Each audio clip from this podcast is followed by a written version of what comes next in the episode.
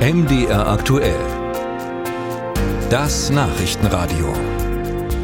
Am Pfingstwochenende haben sich auf etlichen deutschen Straßen ungewöhnliche Szenen abgespielt. Es gab Autokorsos, Hupen, Gejohle, Fahnen. Die türkische Gemeinde hat zum Teil ausgelassen den Wahlsieg von Präsident Recep Tayyip Erdogan gefeiert. Fast 70 Prozent der abgegebenen Stimmen bekam er hier. In Deutschland, das lag deutlich über dem Schnitt. Doch warum hat Erdogan besonders in Deutschland so viele Unterstützer und was hat das für Konsequenzen? Darüber reden wir gleich mit der Politikerin und Autorin Lale Akgün. Sophias Büropoulos stellt sie vor. Einige Bücher von Lale Akgün haben lustige Titel. Eines heißt Kebab Weihnacht, ein anderes Tante Semra im Leberkäseland. Die fast 70-Jährige erzählt gern Geschichten aus deutsch-türkischen Familien, deren Mitglieder so anders sind und doch so gleich. Geboren in Istanbul kommt Lale Akgün als Kind nach Deutschland. Hier macht sie ihr Abitur, studiert und nimmt die deutsche Staatsbürgerschaft an. Sie wird zweimal als SPD-Direktkandidatin in den Bundestag gewählt und macht die Migrationspolitik zu ihrem Schwerpunkt. 2013 votiert sie für die Gründung eines Verbandes liberaler Muslime und 2018 veröffentlicht sie ein Buch mit einem kämpferischen statt lustigen Titel Platz da, hier kommen die aufgeklärten Muslime. Und jetzt ist bei uns am Telefon. Guten Morgen. Guten Morgen. Warum hat der türkische Präsident so viele Fans in Deutschland? Nun, äh, das hat mehrere Gründe. Zum einen äh, muss man sich immer wieder vorstellen, dass äh, in Deutschland ja vor ja, knapp 60 Jahren vor allem sozial benachteiligte Menschen eingewandert sind aus Mittelanatolien und die sind halt sehr konservativ gewesen und diese konservative Haltung haben sie an ihre Kinder und Enkel weitergegeben und das hält sich über die Jahre. Zum anderen hat hier Erdogan eine sehr schlagkräftige Vorfeldorganisation. Die Moscheevereine von DITIB, über 900 Filialen in Deutschland.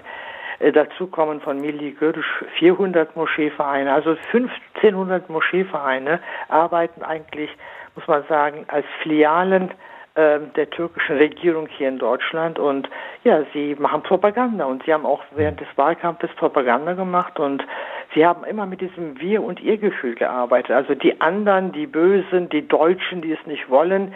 Und äh, wir, die wir euch lieben. Sogar bei seiner ersten Rede äh, nach der Wahl äh, auf einem Bus äh, ist Erdogan auf den Spiegel eingegangen, auf die Zeitschrift Spiegel um dann äh, zu sagen, dass im Ausland man versucht habe, äh, ihn schlecht zu machen, aber er habe ja äh, trotzdem gewonnen. Also, also solche, hm, solche starken Wurzeln, die ja auch bis dahin gehen, dass in türkischen Familien in Deutschland überwiegend türkische Medien geschaut werden und gelesen werden, auch da ist der Einfluss Erdogans ähm, zu vernehmen. Ist das schon so eine Art Parallelwelt? Das ist eine Parallelwelt. Das ist nicht nur eine sogenannte, es ist eine Parallelwelt.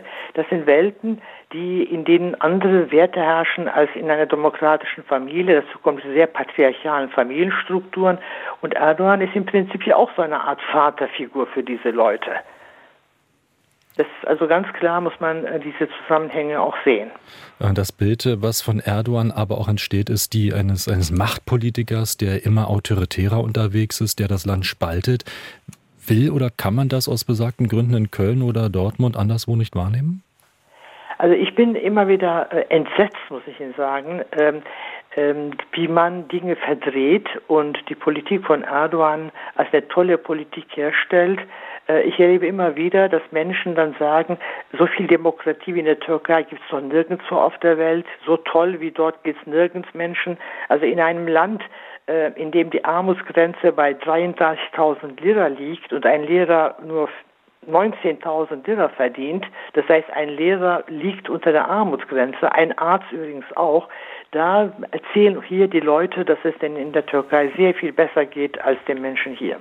Wenn wir uns mal die jüngeren Generationen herausnehmen, also die 20-, 30-Jährigen, die auch Erdogan hier in Deutschland ähm, wählen, sind dann die Strukturen in den Familien so stark, dass es auch dieser Generation nicht gelingt, ähm, dieses ganz andere Bild auch ähm, zu erkennen?